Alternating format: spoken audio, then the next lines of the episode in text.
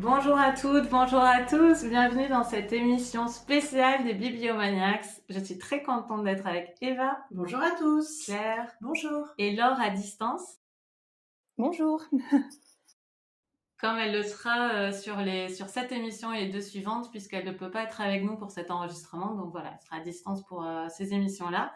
Donc c'est une émission spéciale parce que c'est notre émission rentrée littéraire on a pris le temps de lire chacune avec nos goûts, nos sensibilités, la rentrée littéraire. On a sur certains livres été plusieurs à les lire, donc on va pouvoir euh, être euh, donner plusieurs voix.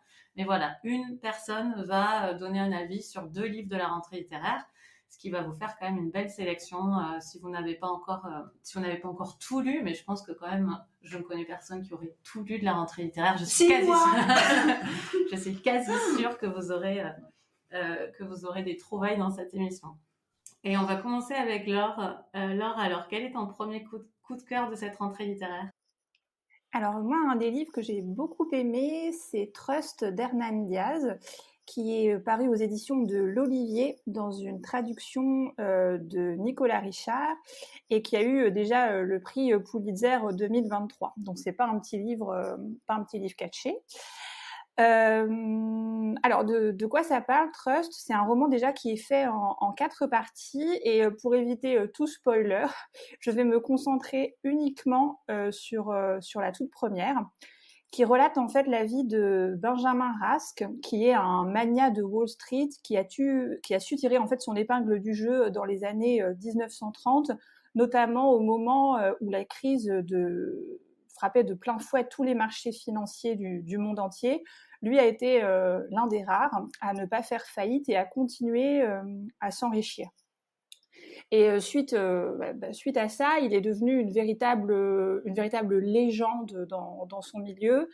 Et sa, sa, légende était en plus entretenue par son, par son personnage, parce que c'était un homme assez énigmatique, très secret, peu sociable, à qui on finissait par prêter des dons euh, quasi de, divination, comme s'ils pouvaient deviner euh, voilà ce qui allait se passer euh, sur sur la place financière le lendemain et à qui on connaît donc que deux passions, bah, les marchés financiers, comme on sait, et puis un, amour fou pour, pour son épouse, une femme qui est finalement tout aussi énigmatique que lui. Et donc la première partie, c'est vraiment la biographie, on va dire sous la forme assez, sous une forme assez classique, de, de, cet homme. Enfin, c'est une sorte d'hommage slash conte moral sur la vie des, des, des puissants euh, de cette époque. Donc ça, c'est la première partie. Et après, là, tout le génie du livre, ça va être que les trois autres euh, parties vont euh, s'attaquer à euh, tranquillement déconstruire tout ce qu'on a lu dans, dans la première partie et à explorer, on va dire, les failles, les zones d'ombre, les non-dits qui n'ont pas été mises en avant dans, dans, dans cette première partie. Donc, donc ça c'est un peu, c'est un peu comment je voudrais poser euh, le livre de façon euh, générale. Alors moi, ce qui m'a beaucoup beaucoup plu dans, dans ce livre, bah, c'est sa construction justement qui est euh, qui est assez géniale.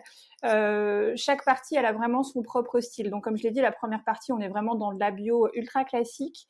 La deuxième, quand on commence à la lire, on se demande un petit peu ce qu'on est en train de, de parcourir. Ça ressemble à une sorte de de manuscrits euh, inachevés. Et ensuite dans les deux parties suivantes on va être la tête dans la tête de, différents euh, personnages. Et ça rend le livre du coup euh, hyper hyper rythmé. Et la lecture elle est vraiment assez addictive quoi. C'est un, vrai c'est un vrai page turner quoi. Moi j'ai dû le lire en, deux jours. Donc c'est, vraiment on est vraiment tenu par, le truc. Donc la construction est hyper habile, le jeu avec les, personnages les, les tout autant. Moi, ce que j'ai trouvé assez génial, c'est que finalement, euh, la figure du, mania, euh, de, la finance, il prend jamais vraiment la parole euh, directement, c'est-à-dire qu'on on, on tourne autour de lui euh, à travers donc ces, ces, ces, différents écrits, ces différents personnages qui parlent de lui, mais lui finalement jamais on sera réellement dans sa tête. Et ça va rester un peu une figure oui, mystérieuse, quoi, dont on, dont on aura, enfin, laquelle on n'aura jamais accès euh, tout à fait directement, et ça c'est hyper bien fait. Et les autres personnages qui gravitent autour d'eux aussi, c'est assez génial la façon dont dont on les découvre sous, sous différents angles et à quel point, enfin voilà, on, arrive finalement à les atteindre de, de, de plus en plus près. Enfin, surtout sa femme, on s'en rapproche de, de, plus en plus à mesure que, que le livre avance. Ça, c'est assez, c'est assez super. Après, bon, ça c'est plus attendu, mais c'est, enfin, c'est une satire vraiment, enfin, bien faite du monde de la finance que moi j'ai trouvé assez subtile parce qu'on rentre pas non plus dans dans une caricature de euh, c'est des grands méchants et euh, le marché de la finance est, euh, est conduit par deux ou trois bonhommes complètement insupportables. Je trouve que ça reste quand même assez fin où il montre quand même que le, les marchés financiers c'est c'est une grosse machine et qu'il n'y a pas une personne qui peut le contrôler, sinon ça serait un peu, un peu trop facile. Et en même temps, ça montre aussi très bien euh, la, fascination qu'exerçait euh, à cette époque, et j'imagine toujours maintenant, les, les, les, gens qui sont voilà experts de ces, de ces marchés financiers hyper compliqués, voilà l'espèce euh, d'aura et de et pouvoir qu'on leur prête. Enfin voilà, presque finalement les gens finissent par penser qu'ils ont quasiment des, pouvoirs euh, surnaturels. Ça j'ai trouvé que c'était euh, vachement bien fait. Euh, donc voilà, donc pour moi c'était quand même un, gros coup de cœur. j'ai un tout petit bémol. Euh, c'est sur la, c'est sur la fin. J'ai trouvé un petit peu facile et prévisible. Quoi. Je, me, je, m'y attendais un, un, petit peu et euh, vu que le livre était quand même vachement fait par plein d'autres aspects, j'aurais bien aimé être un peu plus euh, surprise ou qu'il euh, voilà qu'il a peut-être qu'il se soit un peu moins convenu.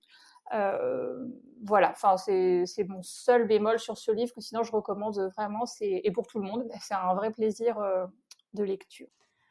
Merci Laure. Peux-tu rappeler euh, le titre, l'auteur, l'éditeur, etc. Oui, alors euh, c'est Trust d'Hernan Diaz, publié aux éditions de L'Olivier et traduit par Nicolas Richard. Merci. Alors Eva, je te voyais hocher la tête sur la fin. Est-ce que ça veut dire que tu l'as carrément fini? Ah oui, oui, j'ai ah fini, euh, j'ai fini Trust. Euh, effectivement, c'est pas forcément un livre vers lequel je serais allée spontanément en fait dans la, la, rentrée littéraire. Je l'ai lu parce que Laure en avait parlé.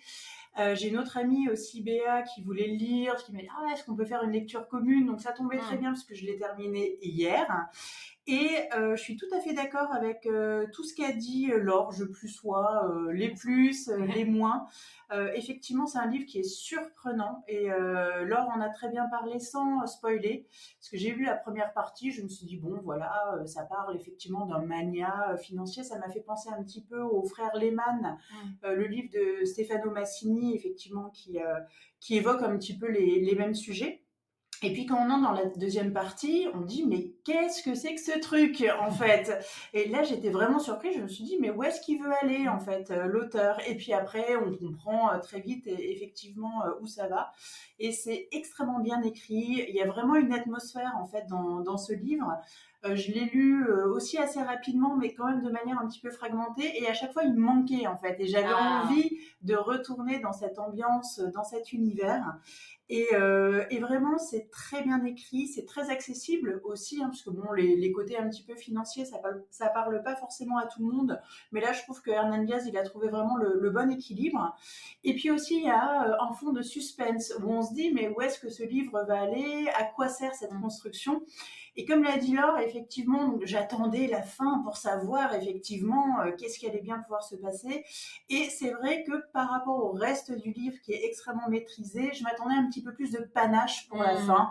Il n'empêche que c'est vraiment un livre, euh, c'est un livre étonnant, c'est un livre surprenant, et je suis vraiment contente en fait que Laure en ait parlé et de l'avoir lu parce que sinon je serais passée complètement à côté. Ah, super, mais je vais le lire aussi. Euh, vous me donnez très envie. De toute façon, on avait évoqué l'idée de le mettre à l'affiche parce qu'on était plusieurs à vouloir le découvrir. Euh, bah, moi, j'avais pas prévu forcément cet ordre, mais comme je reconnais un sujet peut-être qui se rapproche, euh, j'ai parlé en premier de Que notre joie demeure de Kevin Lambert au Nouvel Attila. C'est un livre québécois qui a eu des prix récemment, qui a été, dont on a pas mal parlé. Et euh, le point commun qu'il a, c'est qu'il parle de gens très puissants et très riches euh, au Québec. Donc Kevin Lambert imagine la personnalité d'une architecte hyper connue, hyper médiatisée, qui a sa série sur Netflix, une architecte euh, québécoise qui est mondialement connue, qui a monté son studio, enfin son, cabinet d'archi à Montréal, qui a toujours voulu aussi communiquer son amour de l'architecture. Elle a des bureaux qui sont ouverts au public pour faire du coworking. Elle, a essayé de s'ancrer dans la ville. Et un jour, elle va accepter la construction d'un complexe pour une, une entreprise euh, de la Silicon Valley dans Montréal. Et pour faire ce complexe énorme de l'entreprise WeBuy qu'il invente, euh, elle va devoir, ils vont devoir euh, ben, déplacer des gens, changer complètement un quartier, comme on peut le voir avec tout grand projet d'architecture à cette échelle-là. Et en fait, Kevin Lambert va nous raconter entre deux fêtes entre riches. Donc, ça commence par une fête où on va se faufiler avec lui à travers les gens puissants de, de Montréal euh, dont elle fait partie. Il va nous montrer la fascination qu'elle exerce euh, dans un certain milieu. Et, euh, entre, et il y aura une autre fête à la fin qui va montrer sa chute, en quelque sorte. Et entre les deux, la vie de Céline va complètement changer, puisqu'elle va devenir le symbole de tout ce qui ne va pas avec la grande richesse, la gentrification. Et elle va, elle va porter, il y aura une une du Times qui va vraiment commencer à la détruire. Il y aura des manifestations parce que en fait, euh, elle va se mettre à représenter voilà tout ce qui ne tout ce qui ne va pas, toute la colère sociale, les, inégalités. Elle va en être euh, euh, le symbole. Donc, ce que j'ai adoré absolument avec ce livre, je ne vais pas m'attarder sur le style, mais quand même vous faire un petit avertissement. c'est un style très recherché. tout à fait, il faut rentrer dedans. Une fois qu'on est rentré dedans, mais qu'est-ce qu'on se régale? C'est comme une eau un peu fraîche. Il faut juste faire le pas. Euh, se mouiller la nuque. Ouais, il faut se mouiller la nuque. Exactement, merci. Mon réflexe absolu de l'anglais. Il faut se mouiller la nuque. Euh, et, euh, et, et, rentrer dedans. Cette première fête, vraiment, qui, une Lambert déploie euh, tout ce qu'il a. Euh, il écrit extrêmement bien. C'est vraiment c'est de la dentelle. comment on est placé par rapport au personnage, tout ce qu'il arrive à faire passer d'atmosphère mais c'est un peu difficile. Et je vous explique et je vous préviens qu'après cette première partie, ça va beaucoup mieux. C'est pas juste qu'on habitué. vraiment, je suis revenue dans le texte.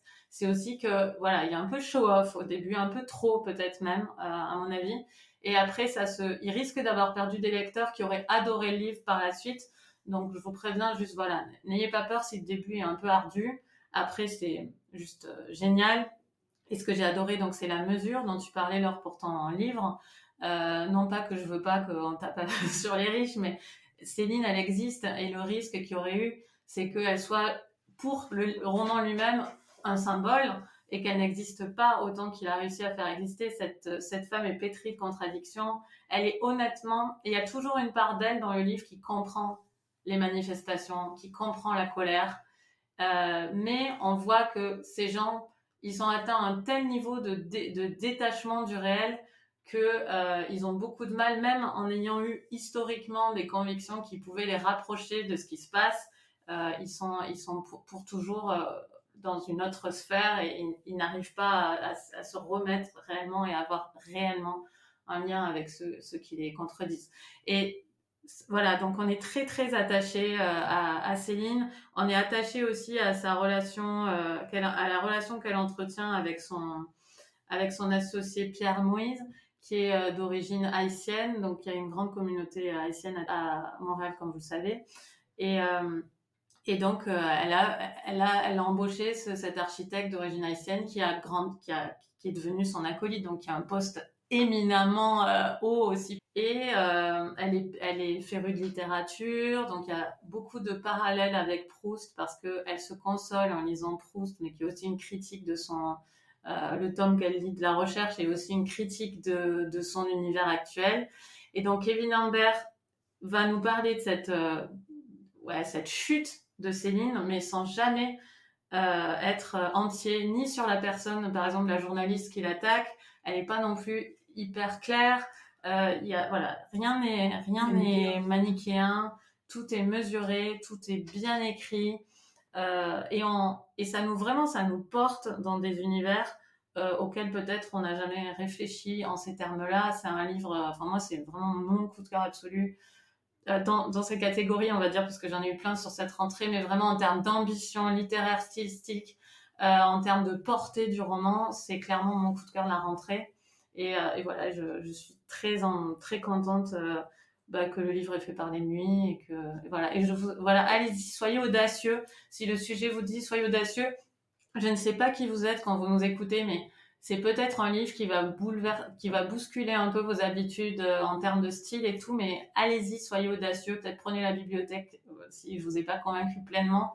Mais j'ai vraiment envie que vous le, que vous le découvriez. C'est vraiment très intéressant pour comprendre notre époque et voilà une certaine, une, certaine catégorie et une certain, certains phénomènes de notre époque. C'est euh, Que notre joie demeure de Kevin Lambert et c'est magnifique. Euh, euh, Claire, tu veux nous parler de ton premier coup de cœur? Bah, Je vais changer l'ordre aussi. J'avais prévu de parler du prix Goncourt, ce sera pour la fin. Là, je vais vous parler d'un premier roman euh, que je n'avais pas repéré lors de la rentrée littéraire, mais il y a eu deux amis qui en ont parlé sur Instagram, c'est Sonia et Aurélie, qui en ont parlé avec tellement de, force, de conviction que j'ai eu envie de le lire. Donc il s'agit de Peinture fraîche. C'est le premier roman de Chloé Ashby, euh, publié aux éditions de la Table Ronde et traduit par Anouk Neuf. En fait, c'est un premier roman que j'ai dévoré en l'espace de deux jours. Euh, j'avais hâte de retrouver son atmosphère à la tonalité douce amère. Et euh, j'aimais bien aussi le rapprochement qui a été fait par d'autres avec Fleabag et je comprends pourquoi il y a ce ah. rapprochement-là. Donc en fait, on va suivre Eve. Eve, c'est une jeune femme dans la vingtaine. Elle est serveuse dans un restaurant de luxe. Elle habite dans une colocation un peu bancale avec un couple d'amis. On sent que leurs rapports sont un peu euh, compliqués. Euh, elle se perd un peu, elle se lève à pas d'heure et on sent qu'elle est un peu à l'écart de la vie. Elle a une façon de s'ancrer pourtant dans la vie, c'est qu'elle va voler les objets des autres, comme si ça lui donnait un petit peu de matérialité et de substance. Et toutes les semaines, elle a un rendez-vous incontournable pour elle, c'est qu'elle va à la Courtauld, à la galerie Courtauld, pour voir un tableau, un tableau de Manet où on voit une serveuse qui nous regarde de face, c'est Susan. Et toutes les semaines, elle y va, elle s'assoit dans la salle et elle parle à Susan. Donc on sent qu'Eve, elle a des, elle a des soucis, elle a des choses qui la retiennent dans le passé. Et puis euh, d'un coup, ça va basculer. En fait, elle va perdre son, son métier en fait au restaurant de luxe. Et puis elle va se retrouver à devoir chercher de l'argent pour payer pour survivre. Donc elle va devenir modèle vivant. Donc euh, finalement, elle observait euh, une femme en se demandant quel était le mystère qu'elle cachait dans un tableau et elle-même va devenir un mystère pour ceux qui la regardent et qui la peignent. Donc il y a plein d'autres choses, je veux pas trop vous spoiler. C'est une super idée de, de mise en abîme. Mmh. Exactement, un objet de contemplation qui devient, euh, enfin qui devient sujet et en même mmh. temps objet de contemplation, c'est vraiment très intéressant. Comment il y a ces échos qui sont faits. C'est très ambitieux aussi pour un premier roman d'avoir cette idée-là. Euh, j'ai adoré. Donc en fait, la narration est construite sur le flux de conscience d'Ève qu'on va voir évoluer. On va découvrir au fur et à mesure euh, ce qui s'est passé avec sa meilleure amie quand elles étaient à l'université. Il va y avoir des choses terribles qui vont se passer aussi, mais ces choses terribles, d'une certaine façon, vont lui donner une forme de résilience. Donc c'est un parti pris auquel j'ai adhéré. Peut-être qu'il ne plaira pas à tous, mais en tout cas, moi, j'ai trouvé que euh, finalement, dans la façon d'évoluer, c'était normal qu'il y ait un petit peu de violence pour justement arriver à peut-être mettre les mots euh, et, arriver à se bousculer. Il y a une très très belle relation avec une petite fille qui va se nouer. Il y a une très belle histoire d'amour aussi et de patience amoureuse. Euh, franchement, c'est un, c'est un très beau roman. Moi, il m'a, il m'a vraiment enveloppé, ce que je disais, dans un cocon doux amer. Euh, j'ai adoré comment c'était écrit. j'ai adoré ces phrases en italique qui nous faisaient autant d'incursions aux racines du traumatisme. J'ai vraiment, vraiment aimé cette mise en abîme que tu soulignais, Eva. J'ai trouvé que c'était très, très beau. Et j'ai aussi, euh, un peu comme un tableau qui se fait, j'avais l'impression qu'il y avait euh, la façade de silence qui était euh, qui s'effritait et on voyait vraiment la peinture au fur et à mesure des pages de Dave se dessiner. Donc là, même ça, c'était c'était assez fabuleux. Vraiment un, un très très gros coup de cœur. Donc, euh, je suis très contente de l'avoir découvert grâce à Instagram. C'est un peu la magie mm, aussi, mm. Euh, les coups de cœur des autres. Et j'avais pas prévu de parler de ce roman-là, mais il s'est imposé pour moi. Il fallait absolument que je le partage pour la rentrée littéraire. Et euh, vraiment, j'ai envie de suivre l'œuvre de Chloé Ashby et je ne peux que vous le recommander. C'est un premier roman ambitieux qui tient ses promesses. Super, ça, me donne, tellement envie. Oui. Je suis dans une galère sans nom là parce que ah oui, je note à trop les titres. c'est bien aussi d'avoir trop de titres à lire. Ouais, Sinon, on vient chez toi avec un lance-flamme. c'est le problème, Coralie. Eva, quel est ton premier coup de cœur? Alors moi, mon premier coup de cœur, en fait, euh, donc c'est euh, La mer de tranquillité d'Émilie Saint-John Mandel. Je vous retrouve juste le traducteur, euh, c'est Gérard de Cherge. Et ça a été publié donc en août chez Rivage. Alors La mer de tranquillité euh, forme un peu, on va dire, une trilogie informelle avec euh, deux autres livres qu'on a, qu'on a lu aussi chez les bibliomaniacs. Donc c'est le fameux Station Eleven, hein, le roman le plus connu de cette autrice. Dont on a, a un club Exactement. Il y a même eu effectivement une, une adaptation en série. Euh, et également donc l'Hôtel de Verre qui est son, euh, son, précédent livre. Alors le livre commence d'une manière assez classique, on va dire, avec euh, l'arrivée ou plutôt l'exil d'un jeune homme anglais de bonne famille qui s'appelle Erwin. Euh, on est en 1912. Euh, dans sa famille bourgeoise, un soir, il a voulu faire un petit peu le, malin, faire de la provocation. Ça n'a pas vraiment plu à ses parents, donc il a fallu qu'il parte d'Ardar au Canada. Donc il arrive effectivement dans une petite communauté. Euh, c'est un jeune homme assez oisif qui se cherche. Et puis, très vite, en fait, on va bifurquer et on va partir dans le futur, donc en 2200 et quelques, puis en 2400 et quelques. Mais Émilie Saint-John-Mandel, en fait, c'est une petite maligne. Parce que c'est quelqu'un euh, qui utilise euh, beaucoup la SF, la dystopie, mais on va dire que euh, elle écrit en fait ce genre de livre pour des gens qui ne lisent pas de dystopie ou de SF.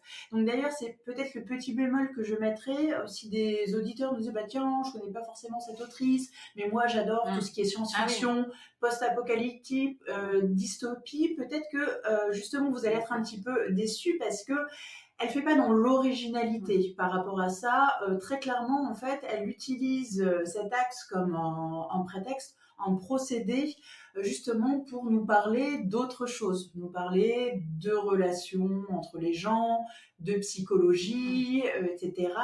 Mais ça va être plutôt, oui, elle l'utilise, c'est un bénéfice en fait pour elle, mais c'est pas le but ultime en fait de ce livre.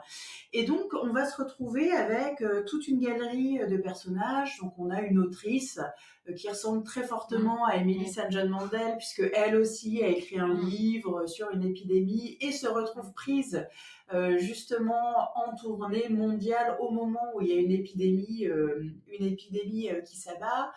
on va se retrouver aussi en présence d'un détective qui s'appelle Gasperi, d'une d'un personnage aussi qui s'appelle Mirella alors qu'on avait retrouvé dans l'hôtel de verre donc ça fait aussi mm. le lien avec, euh, avec ce précédent roman. Et en fait, toutes ces personnes euh, qui euh, sont dans des époques différentes, qui sont aussi sur des planètes différentes, vont avoir un point commun, c'est que à un moment donné, il va se passer un truc un peu bizarre, et ils se retrouvent en fait projetés dans une autre dimension où ils vont entendre des bruits étranges et un air de violon.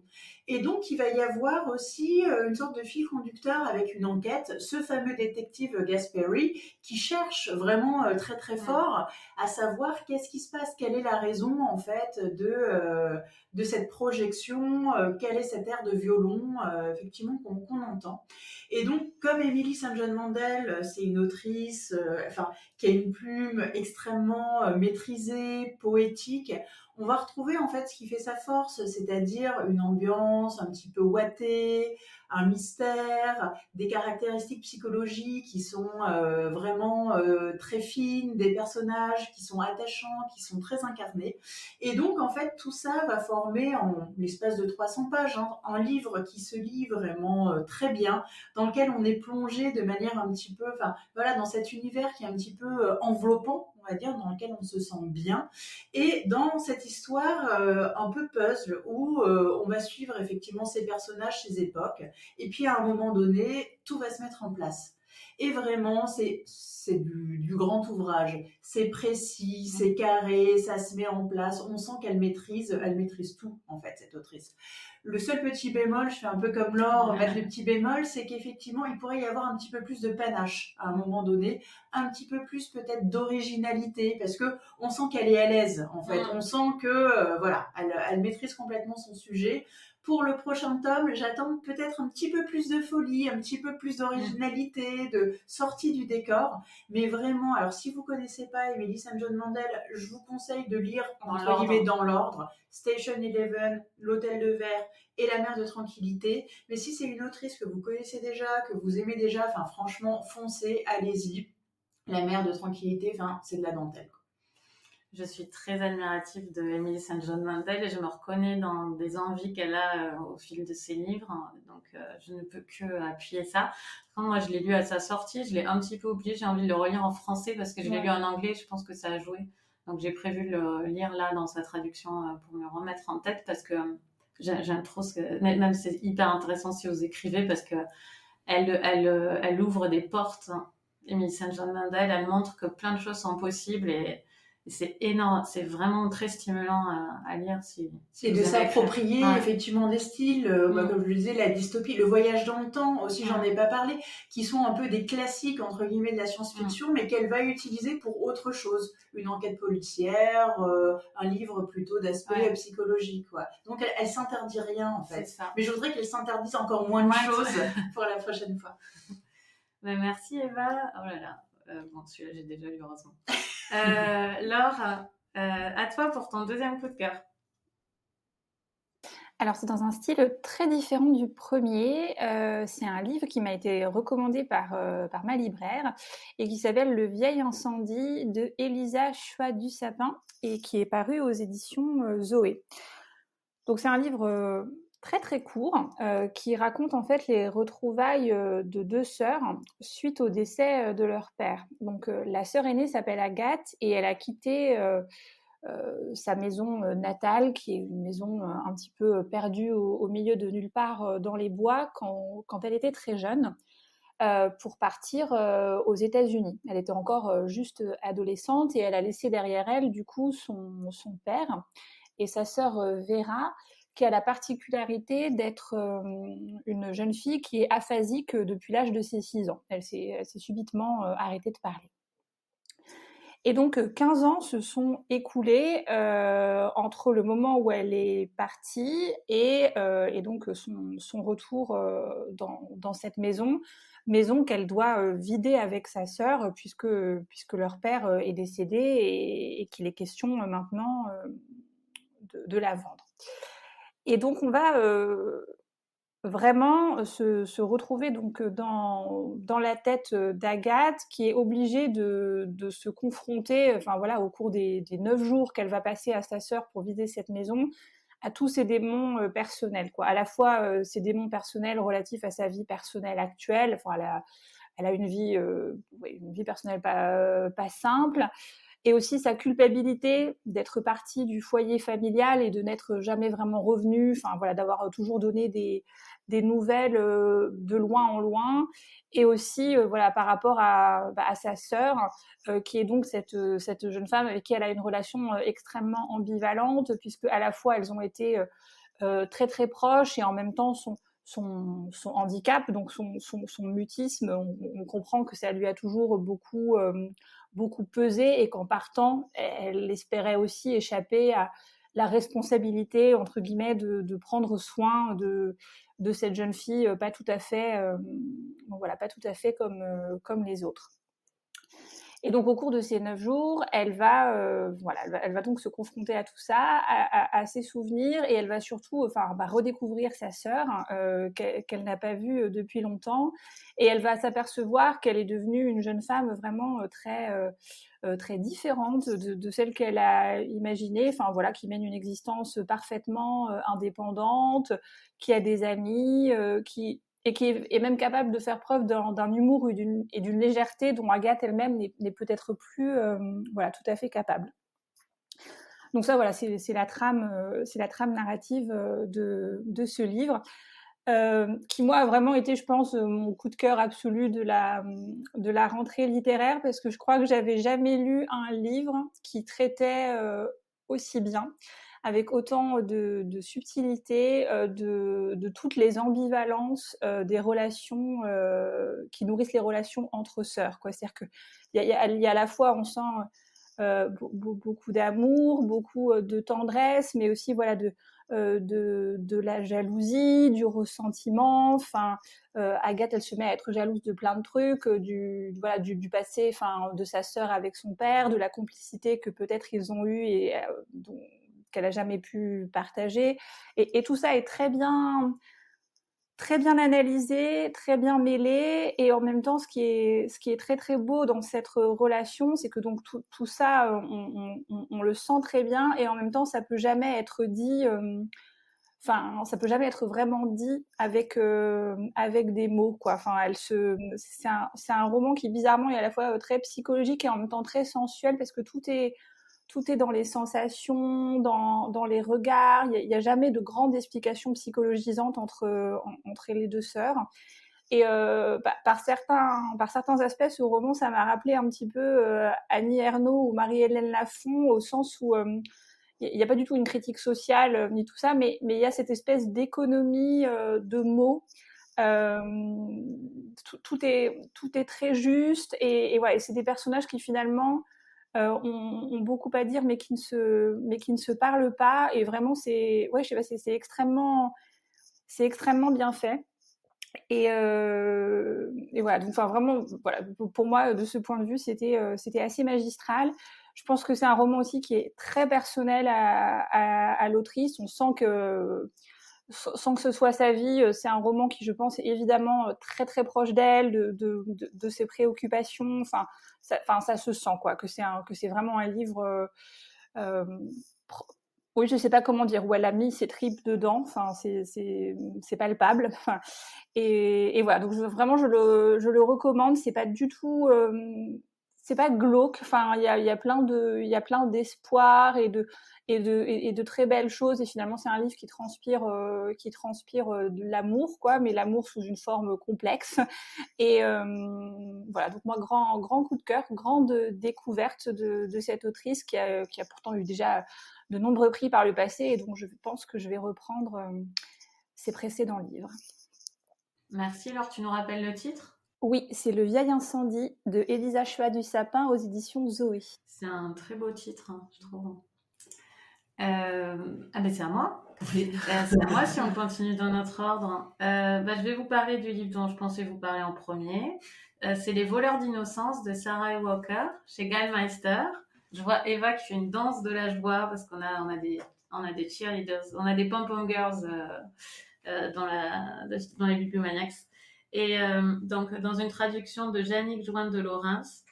Donc, c'est un livre qui m'a été conseillé euh, avec une telle fougue par euh, ma libraire de Un livre, une tasse de thé juste avant la rentrée. C'est, en fait, non, c'était pile à la rentrée. C'était le jour avant qu'il sorte. Et elle s'est mise, alors que je lui disais je vais repasser, elle s'est mise à ouvrir des cartons pour être sûre que je reparte avec ce livre au moment où elle m'en parlait. C'est à ce point qu'elle défend ce livre dans sa librairie. Et finalement, euh, elle s'est rendue compte que voilà, il sortait le lendemain et elle était vraiment dépitée. Je lui ai fait la promesse de repasser dès le lendemain pour prendre euh, ce, roman et je n'ai pas été déçue. Euh, c'est vraiment euh, un roman euh, fantastique. On est dans une atmosphère. Alors, euh, on a plein de personnages. On a la narration qui est la narration d'une femme assez avancée dans la vie, une artiste qui revient sur la malédiction dont, a été victime sa famille. Donc, elle, elle avait euh, cinq sœurs et elle avait euh, des parents euh, qui vivaient, donc ça se passe aux États-Unis. Et en fait, toutes les sœurs, au moment où elles s'apprêtent à se marier, meurent. C'est ça la malédiction. Et c'est un livre, alors moi je ne suis pas une doctorante en littérature générale et comparée, donc moi j'appelle ça le concept du non, ne fais pas ça. donc c'est un livre qui, qui part du principe qu'on sait ce qui va se passer à chaque fois et on sait que ça va arriver. Et, on, et quand même on est complètement accroché au livre, une sœur après l'autre, euh, qui meurt. Et c'est euh, non pas qu'on est heureux qu'elle meure, mais Sarah Walker a une façon d'envelopper tout ça, de faire exister cette malédiction dans une espèce euh, de, de, brouillard euh, gothique, un, un peu, peu, complètement, c'est mmh. ce que j'allais dire, complètement gothique dans une maison qui ne l'est pas moins. On imagine une maison à l'américaine. C'est une maison de conte de fées en fait, en plus la façon dont elle est écrite, parce que c'est un gâteau de mariage. Vrai, complètement, c'est une maison qu'elle appelle le gâteau de mariage. C'est une maison voilà avec des fioritures et et elle, elle, recrée un petit peu dans une ville américaine euh, une, une, ambiance euh, gothique. Je suis pas complètement, je suis pas d'accord avec la comparaison avec Virgin Suicides euh, du tout, euh, mmh. parce que déjà parce que je pense qu'elle est basée sur le film et pas sur le livre. Le livre Virgin Suicides est très différent dans l'écriture de celui-ci. C'est beaucoup plus grand public, entre guillemets, que Virgin Suicides. Oui, mais il y, surtout, il y a plein de sœurs et elles voilà, meurent. Oui, voilà. C'est ça. Il y a plein de sœurs et elles meurent. Et elles sont américaines. C'est ça. Moi, ce qui m'a, ce qui alors moi, c'est pas pour ça que c'est aussi surprenant que ça puisse paraître. Je me suis dit que la comparaison était plus due à tous ces moments où elles, euh, elles sont oisives et elles traînent toutes ensemble dans une même pièce. Et c'est vrai que c'est l'image qu'on a de Virgin Suicides avec, des avec voilà, exactement. Donc c'est plus euh, ce, ouais, il y a une touch comme ça de, de, de sœurs et de donc il y a encore un lien avec le livre de l'or, euh, voilà. Et donc il faut dire qu'il y a un côté hyper cinématographique aussi et un peu ludique dans le côté donc la mère évidemment, la mère entretient une relation privilégiée avec la narratrice, puisque la narratrice est la seule qui la comprend. La mère est malheureuse à, peu près tout le temps dans le livre. Elle ne voulait pas tous ces enfants qui continuent d'arriver, elle ne voulait pas cette vie. Donc il y a aussi un, truc très très épais là-dessus sur ce sur cette mère qui, qui, ne voulait pas être là et toutes les filles le savent et le père euh, le père ne s'est pas trop composé avec ça et je veux pas spoiler parce qu'il y a quand même plein de choses qui se passent dans ce livre et euh, donc il y a cette figure de la mère alitée, euh, je le dis toujours avec un, sourire un peu folle. Donc il y a un côté un peu, il y a un côté très inquiétant et oppressant dans, dans, le livre. Et il y a aussi les côtés graphiques de films d'horreur qui moi m'ont fait rire, mais franchement, il y a un côté drôle quand la, la fille meurt, la première fille meurt. Sa façon de mourir est tellement euh, exacerbée, tellement théâtrale. Mm. Euh, et en fait, tout est comme ça dans le livre, avec des curseurs qui sont pas toujours hauts au moment où on attend. Et des et des il y a, y a un jeu comme ça sur la tension tout le temps et sur ce qu'on montre ou ce qu'on montre pas et c'est très très amusant c'est vraiment un plaisir de lecture alors que c'est une malédiction elle a écrit à un moment donné en se disant il va être adapté en film ou en série. C'est possible, hein, c'est possible. Et vraiment, ce système de non, ne fais pas ça, moi, ça me tenait tout le livre. À chaque, on sait comme dans Titanic qu'elle va, qu'elle, euh, on sait qu'elle va mourir, on sait qu'elle va se marier parce que le mariage reste le destin absolu de, de toutes ces femmes. Pas la narratrice, le mariage, pas que le mariage, oui, c'est vrai, pas que le mariage. Et d'ailleurs, là, il y a un suspense, mais je ne voulais pas trop en mmh. parler. Euh, parce qu'à un moment, on a vraiment un espoir pour une des sœurs. Et non, euh, ça, voilà, je vous le dis. Mais on a un espoir qu'à mesurer, je pense pas que j'ai spoilé. Non. Euh, parce que vraiment, vu que la narration revient sur cette malédiction, on sait bien que cette femme est seule. enfin, cette femme n'a plus du tout de, famille, donc mm. on sait bien que tout le monde, toutes ses sœurs sont mortes. Donc, aussi sur, voilà, ça peut être étonnant de vous dire qu'on prend beaucoup de plaisir mais c'est le côté vraiment euh, ça fait assez conte de fées quoi. Toutes ces toutes ces femmes qui meurent dans cette espèce de semi château de banlieue avec des pelouses il y a plein d'éléments qui nous rapportent enfin qui nous ramènent à des choses qu'on connaît déjà entre guillemets. Exactement. Ça a beaucoup de un truc de pop culture énorme. Mm. euh, je me suis sentie un petit peu comme euh, quand je lisais Blackwater Mm. Euh, parce que dans Blackwater aussi, il y a une, une, maison hyper présente. Il y a ce truc de cadeau de, cadeau de mariage de maison. Euh, et puis, il y a ce côté avec des pièces qui sont plus inquiétantes que d'autres et tout. Et, euh, et, donc, je me suis un peu sentie comme ça. Et, et je voulais juste te dire, c'était un livre, je lui pardonne complètement. C'était un livre dont la fin ne pouvait pas marcher, ne, ne pouvait pas être à la hauteur du reste. Mm. Parce qu'on ne veut, déjà, on ne veut pas que ça s'arrête. Non pas qu'on veut pas qu'elle meure, mais déjà, on, ne souhaite pas que ça s'arrête. On ne veut pas de ruban pour fermer tout ça parce qu'on veut que le mystère persiste. Mm. Et en fait, cette fin ne pouvait pas être réussie. J'ai essayé d'en chercher d'autres, de me dire comment elle aurait pu faire. en fait, euh, si vous la lisez pas, c'est pareil. Pour moi, c'est mm. vraiment, il fallait finir le livre. Elle a fait ce qu'elle a pu avec cette idée. Et moi, je trouve ça fascinant aussi parce que c'est un livre qui va me rester vraiment en mémoire alors que clairement la, fin est ratée, mais moi, bon, vous savez que je j'y prête pas plus attention que ça en général, mm. mais particulièrement dans ce livre, euh, pas particulièrement raté, mais particulièrement dans ce livre, j'en ai rien à faire, mais voilà, je préviens juste que la fin ne, ne, pouvait pas fonctionner. Et c'est un des rares livres où je me suis dit ça. ça pas, mais ça ne savonne pas ça la ne, Ça ne gâche rien au mm. livre. Euh, parce, que, euh, parce que tout est affaire d'atmosphère et de. Voilà. Donc Eva et Claire l'ont aussi lu. Ouais. Bah moi, non, non, ne parlez pas trop longtemps, mais dites-moi si vous, à quel point vous l'avez aimé. Ah, moi, j'ai, moi, c'est mon livre préféré de cette rentrée littéraire, très clairement. Et merci de, d'en avoir parlé, Coralie, parce que sinon, moi, je ne l'aurais jamais lu. J'avais détesté le précédent de l'autrice euh, Diane Pourtant, ça me donne vachement envie de le lire. Le, le, le, synopsis est chouette et j'ai vu, j'ai vu, j'ai lu le livre deux fois, j'ai vu la série, je, j'ai pas du tout, du tout, du tout aimé et donc j'y serais jamais allée. Et là, franchement, ça a été un ravissement et la, fin, qu'elle soit réussie, ouais. je m'en fous. J'ai juste adoré ce livre. Alors moi, je l'ai présenté à la rentrée littéraire à la médiathèque. Euh, pour le coup, je l'ai vraiment aimé. J'en garde un très bon souvenir et notamment de certaines scènes qui sont qui restent en mémoire. C'était pas mon coup de cœur de la rentrée. Pour autant, je l'ai trouvé euh, vraiment réussi. Et je pense qu'en fait, la fin, ça tient au début aussi, à la construction du début, parce que finalement, c'est une construction classique mm. et la fin est assez classique finalement par rapport à son dénouement et pas à la hauteur du reste qui est beaucoup moins classique en fait elle est un peu polissée, un peu administrative. Bah, en fait, elle va dans le sens du côté, bon bref, euh, de la construction du début. C'est normal que ça se finisse comme ça, mais c'est dommage parce que finalement, ce début et cette fin auraient pu ne pas exister. Et on aurait pu directement partir sur le compte et rester là-dedans. Finalement, je trouve que ce début et cette fin n'apportent rien. Ah, il y a une histoire de. Non, mais je dis pas. Voilà. quand même, il y a une histoire de, de préparatif de mariage, enfin de tentative de la narratrice pour empêcher un mariage qui est juste génial. On est à fond avec elle. Toute la partie compte est géniale. Ouais. Mm. Euh, bon, ben super, c'était à euh, c'est à Claire Oui, alors moi je vais être très originale. J'ai parlé d'un livre dont on a très très peu parlé, puisque j'ai parlé du prix Goncourt. Veiller sur elle de Jean-Baptiste Andrea. Il faut savoir que je l'ai lu avant qu'il soit ah, Goncourt, que je voulais le lire depuis euh, cet été, depuis qu'il est paru, parce que tout simplement il parle de sujets que j'adore, donc l'Italie, l'art, la condition des femmes, les secrets, un amour compliqué.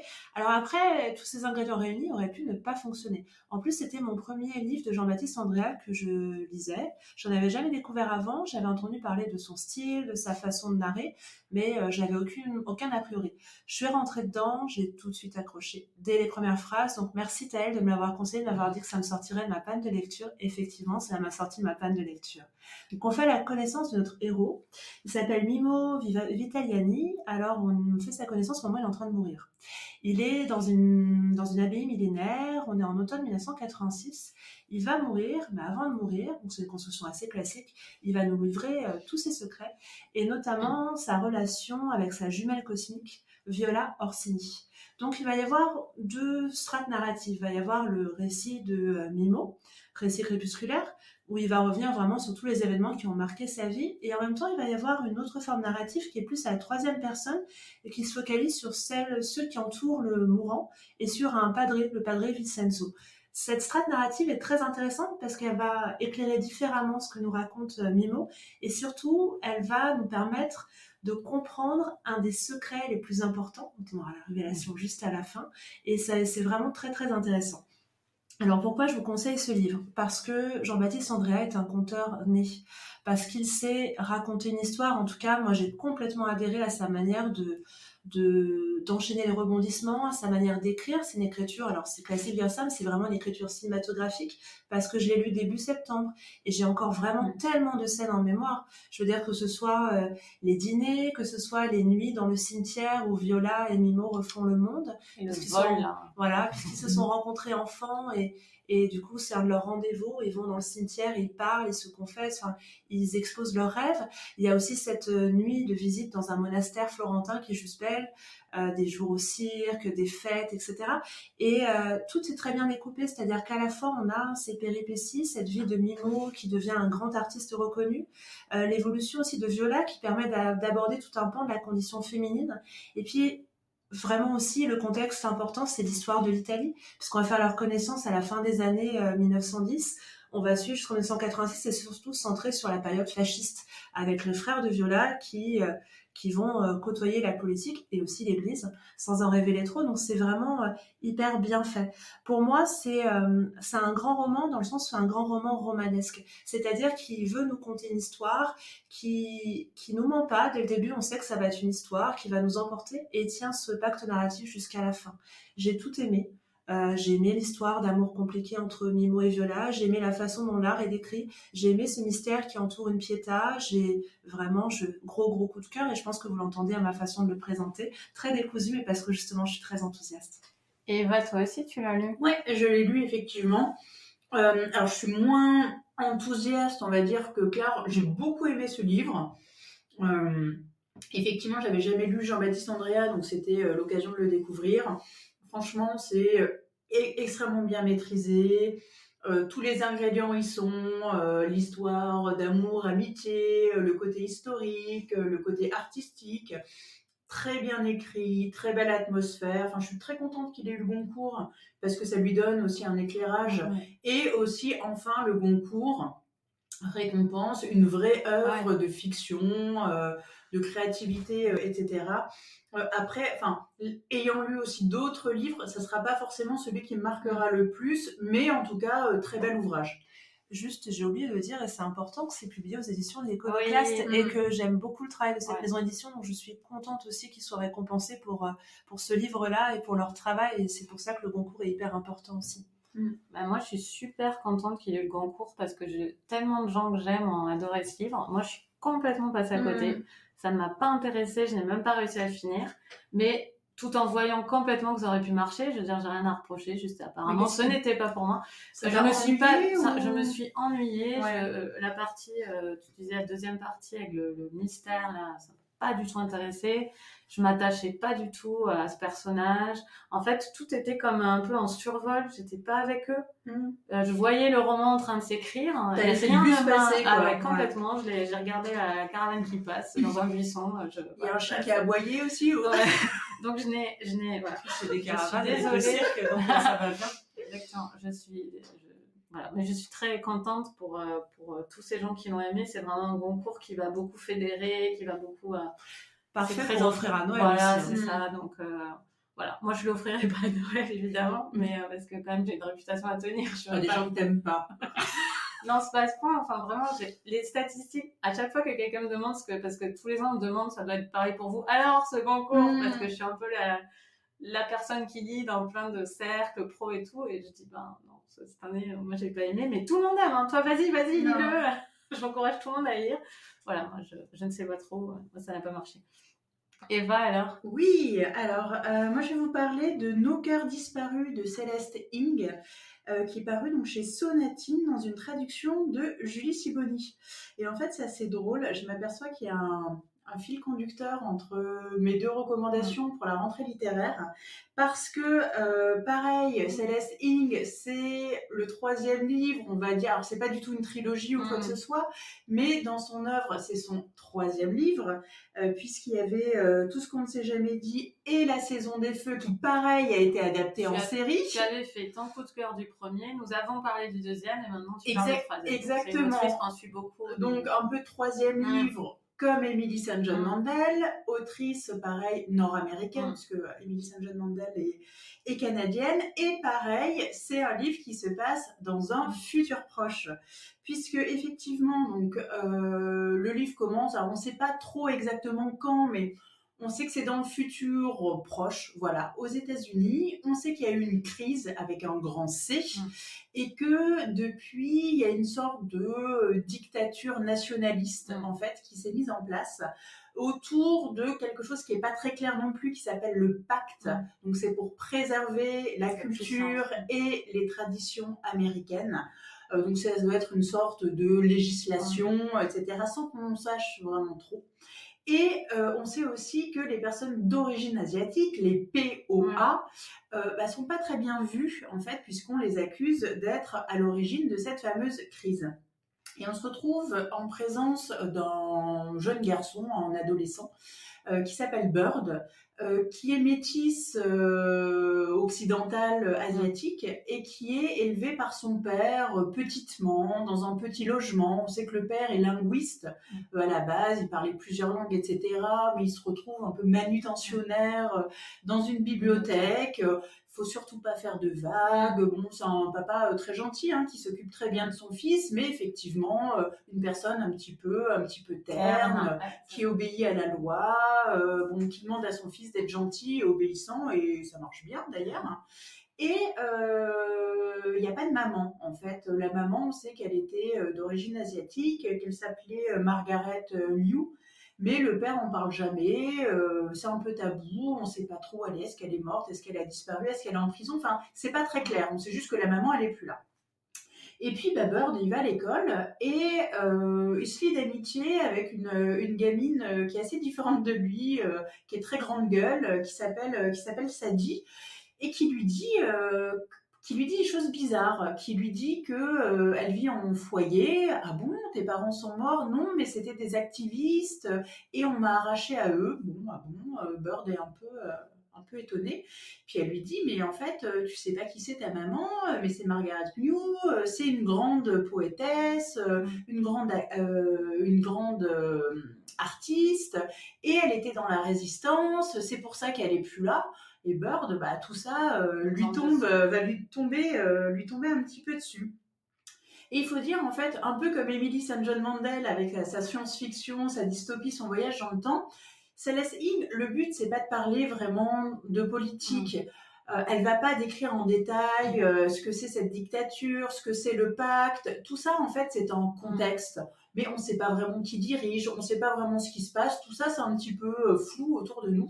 Le but, c'est vraiment de pouvoir de parler de Bird, de la relation en fait qu'il a avec son père, de la relation qu'il pourrait mm. avoir avec sa mère, et de nous parler aussi bah, d'une société finalement qui fait écho à la nôtre, hein, euh, des sujets de crise économique, et des sujets de crise politique, des sujets aussi euh, d'extrême droite, des sujets de stigmatisation, et euh, de nous parler aussi bah, de la résistance, de nous parler aussi surtout du pouvoir des mots. Mm. Et vraiment, le pouvoir des mots, c'est un gros fil conducteur en fait de ce livre puisque je vous l'ai dit, Margaret Mew était poétesse, puisque on nous parle aussi de censure, c'est-à-dire qu'il y a des livres, lui il essaye de chercher le livre de sa mère, mm. bah, il le trouve dans aucune euh, médiathèque, dans aucune bibliothèque. En revanche, bah, ça le fait aller dans ces bibliothèques, et là il s'aperçoit qu'il y a des trucs un peu bizarres qui se passent entre deux rayons, et on comprend à demi-mot que bah, il y a de la résistance en mm. fait, et la résistance, elle s'organise dans les bibliothèques. Et puis. Euh, ça s'appelle Bibliomaniacs. Et ben voilà, exactement. mon côté bibliothécaire, oui, c'est faut que je le lise. et, euh, et effectivement, euh, enfin moi j'ai adoré en fait cet univers. J'ai vraiment plongé en fait dans cette atmosphère que nous propose Céleste Ing. J'ai vraiment été happée euh, par ça. Et pareil, c'était un livre donc j'ai lu un petit peu, j'ai lu vite mais de manière fragmentée. Et à chaque fois j'avais envie d'y retourner. Et quand j'ai eu fini le livre bah, le lendemain, je dis ah j'ai retrouvé le livre, ah bah non il est terminé. Et j'étais j'étais déçue mm. tellement je me sentais bien en fait dans ce livre. Et vraiment enfin c'est un livre que j'ai trouvé magnifique sur la relation parent-enfant, sur le pouvoir des mots, sur notre résistance et notre vigilance aussi par rapport aux différents extrémismes et nationalismes en fait qui pourraient être mis en place. Vraiment, c'est un livre fort, c'est un livre qui est plein d'amour, euh, vraiment, je vous le et, qui est très facile en même temps euh, de, lecture. Enfin, vraiment, c'est un très gros coup de cœur que je vous recommande chaudement. Tu donnes envie de le lire en tout cas. Ouais. Moi, je l'ai lu. J'en ai un titre. Il ressemble au titre de mon livre. La oui. sonorité, c'est joli. Nos cœurs disparus, nos jours suspendus sur ouais. Et je l'ai lu aussi parce que par rapport à ce que je suis, enfin le roman que je, je termine là, et euh, donc, il sera mon prochain roman en librairie. Je voulais voir ce qu'elle avait fait parce que j'aime bien, j'ai beaucoup aimé le livre d'avant. Je sais, je savais qu'elle parlait d'un monde dystopique et je me suis dit que ça serait intéressant de voir ce qu'elle avait fait vu que son livre précédent n'avait rien du, n'avait rien d'une dystopie. Mm. Euh, et juste euh, vous dire que moi, je l'ai commencé en audio. Et c'était très très dur en audio. J'ai pas accroché autant de la personne qui le lisait. Et euh, je savais que je voulais, enfin, que ça mm. m'intéressait. Donc, quand même, malgré cet écueil-là, et en finissant en papier à partir du tiers, on va dire, euh, j'ai adoré quoi, malgré un début difficile à cause des conditions. L'audio c'est particulier. L'audio c'est ouais, hein. voilà, t'accroches ou t'accroches pas. binaire. Voilà, c'est ça. Et puis comme, euh, enfin, c'est quand même un livre comme tu l'as dit, qui est assez euh, assez ample, qui parle de, de voilà, il y a le papa qui est un peu terne et tout. Enfin, en audio, c'est, je sais pas pourquoi ça ça marchait pas. Et puis il y avait pas la gravité qu'il y avait dans ma voix quand je le lisais, dans mm. ma tête, c'était quand même plus grave que l'audio que je lisais. L'audio était un peu trop euh, euh, enlevé par rapport à ce dont on parlait, donc c'était assez difficile. Donc voilà, oui, moi aussi j'ai beaucoup aimé euh, ce livre-là. ben, on a fait le tour deux fois. Euh, juste pour vous dire, on va se retrouver encore avec une spéciale. C'est comme ça, on fait ce qu'on veut. Euh, la prochaine fois, ça sera une émission de Noël. Cette émission-là était un peu longue. Je pense que la prochaine fois, on va s'organiser pour que ça soit un peu plus court. Peut-être, on en parle juste après. Euh, mais en tout cas, ça valait la peine parce que vous avez eu huit super conseils euh, qui se croisent bien souvent. Donc, euh, surtout, n'hésitez pas. Dites-nous euh, vos coups de cœur de la rentrée littéraire. Ça nous intéresse. Dites-nous s'il y a un livre dont on n'a pas parlé, qu'on doit absolument lire. Peut-être qu'on le mettra à l'affiche, qui sait. Et euh, à très bientôt, bonne lecture. Salut Au revoir. Au revoir. Au revoir.